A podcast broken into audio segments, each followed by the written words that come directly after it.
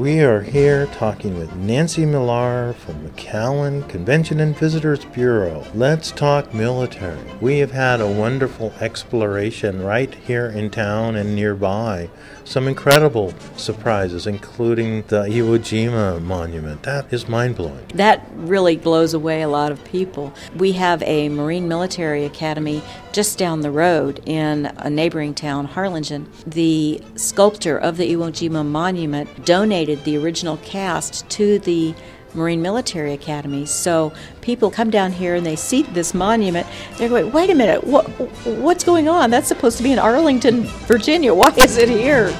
Come along with us as we find out more about the incredible Iwo Jima Memorial and the Marine Military Academy in Harlingen, Texas, as we visit with Larry Crow.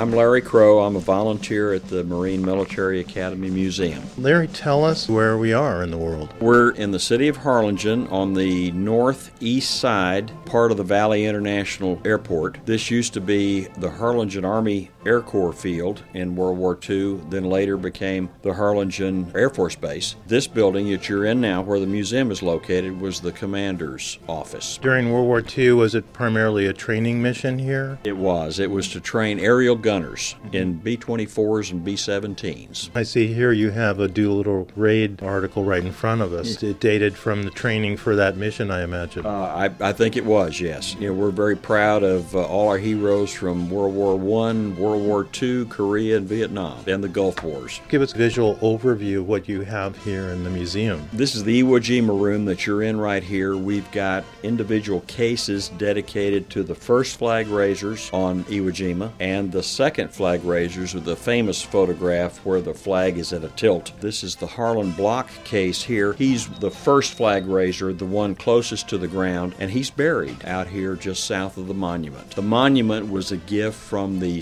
sculptor Felix de Weldon. If I recall correctly, I think de Weldon was a naval enlisted man who was offshore from Iwo Jima and saw this picture. And when he got out, got back home from the war, he did a small model and got President Eisenhower, among others, interested in it. Eventually, did our sculpture out here first, which was the model for the bronze sculpture that's in Arlington Cemetery. How the monument got here after it came down from Connecticut from Felix de Was stored in his courtyard, he said, I'll donate the monument and I'll help you erect it, but I can't pay for transportation. The school will have to do that. The story made the newspapers, and there was a trucking company executive in the hospital in Houston recovering from heart surgery, and he said, Oh, I think I could help with that. There's the plaque out there on the wall. They call it the Freedom Convoy. He lined up about half a dozen or, or so of his trucking company buddies, including the Texas Trucking Association, and they did this thing on a convoy. They loaded up a whole bunch of trucks, and every now and then they'd pull off the interstate and they'd go through small towns and they'd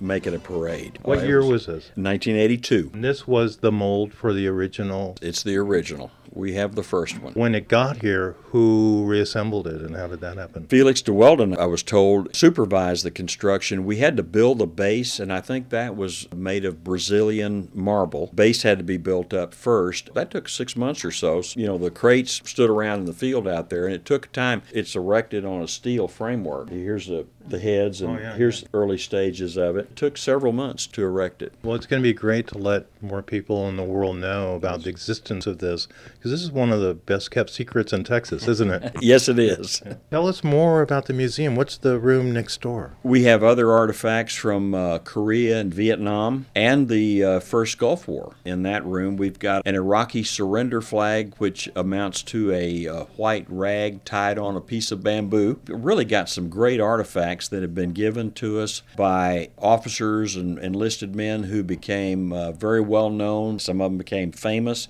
We've got the sword of the only Marine general to die in the Vietnam War. We got really some really unique items, and people are very thoughtful when fam- maybe their their veteran uh, dies and they think of us. They bring some really interesting objects over here to us. Right out front, in addition to the Iwo Jima monument, which is incredible, you have some static displays. Tell us about what you have out there. We do. Those came from a military academy that was in Bryan, uh, Texas, the home of A&M. When that academy closed, they brought them over here to us. We have a Stuart M1 tank, which was a light tank in World War II, and we've got two 75 millimeter field guns, and we've got a uh, an Amtrac, which was used to get the Marines ashore on Tarawa and many of the Pacific Islands because it crawled right over the reefs. We also have a Japanese mountain gun that's very interesting because it has a 50 caliber hole in the shield that probably killed the gunner. Mm-hmm. and we've got a 152 millimeter big gun brought back, captured from the Iraqi army, and brought back here. And all the little plates on the cannon are in English. So we sold it to them mm-hmm. or gave it to them Yeah. when they were fighting the Iranians. and then we got it back. And then we got it back. Behind us, we have some interesting stuff. This case right here contains mostly Japanese items the long rifle, bayonets, radio, code books, helmet with a bullet hole in it, and um, a number of uh, Japanese items. And then over upper right, you have one of my favorite subjects, the Navajo Code Talkers. Yes. Our heroes. You know, I was privileged to be on a vacation out in uh, western New Mexico in, I think it was 1982, when they had their first reunion in Gallup. And I just walked in the hotel to get a cold drink, and here were all these neat World War II veterans, most of them in uniforms or pieces of uniforms, and they were on Iwo Jima, and they made a tremendous difference. Tell us about right here. Do you ever have get togethers where the World War II guys show up and talk and meet with some of the school kids and younger generation? We have them come and do uh, seminars, and a lot of them just come individually, and they, we take their photograph, and they write a little uh, synopsis of what they did, what they experienced, what they remembered on Iwo Jima, and they filled up these books with- Wonderful. with, photographs. Some of them have the World War II photograph, and then of course we have the the now photograph. Very cool. What else would you love to share with us? It's just really a, a unique museum. It's got a very homey feel. We'd like to expand it a little bit, and we have plans to do that, but we also want to keep this building, keep this neat old building. And right out next to the monument is the parade ground where, on the anniversary of the Battle of Iwo Jima, on Veterans Day, Graduation Day, and several other events, our two to three hundred cadets in Marine uniforms at the military academy march in uh, parade dress. For those who don't know or are not familiar, tell us about the Marine Military Academy for a moment. A Marine officer who was a captain and who went back home to his ranch in Arizona after World War II.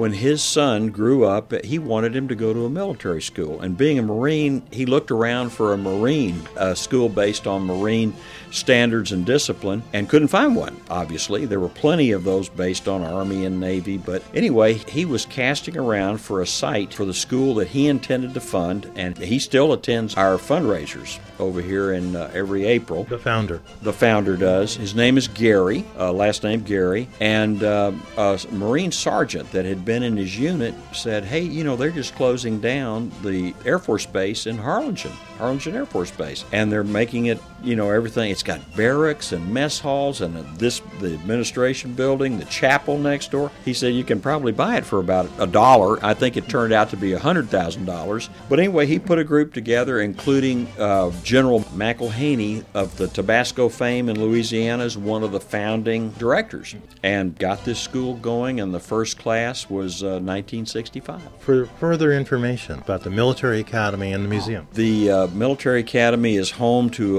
about 250 young men come from all over the United States and all over the world. We have cadets from Mexico, China, We've had them from European countries. It's really neat to see how they mature. My name is Larry Crow, and we are in the uh, museum at the Marine Military Academy, Harlingen, Texas. Larry, thank you so much for sharing. What an honor and a pleasure. My pleasure, too. Thank you for coming.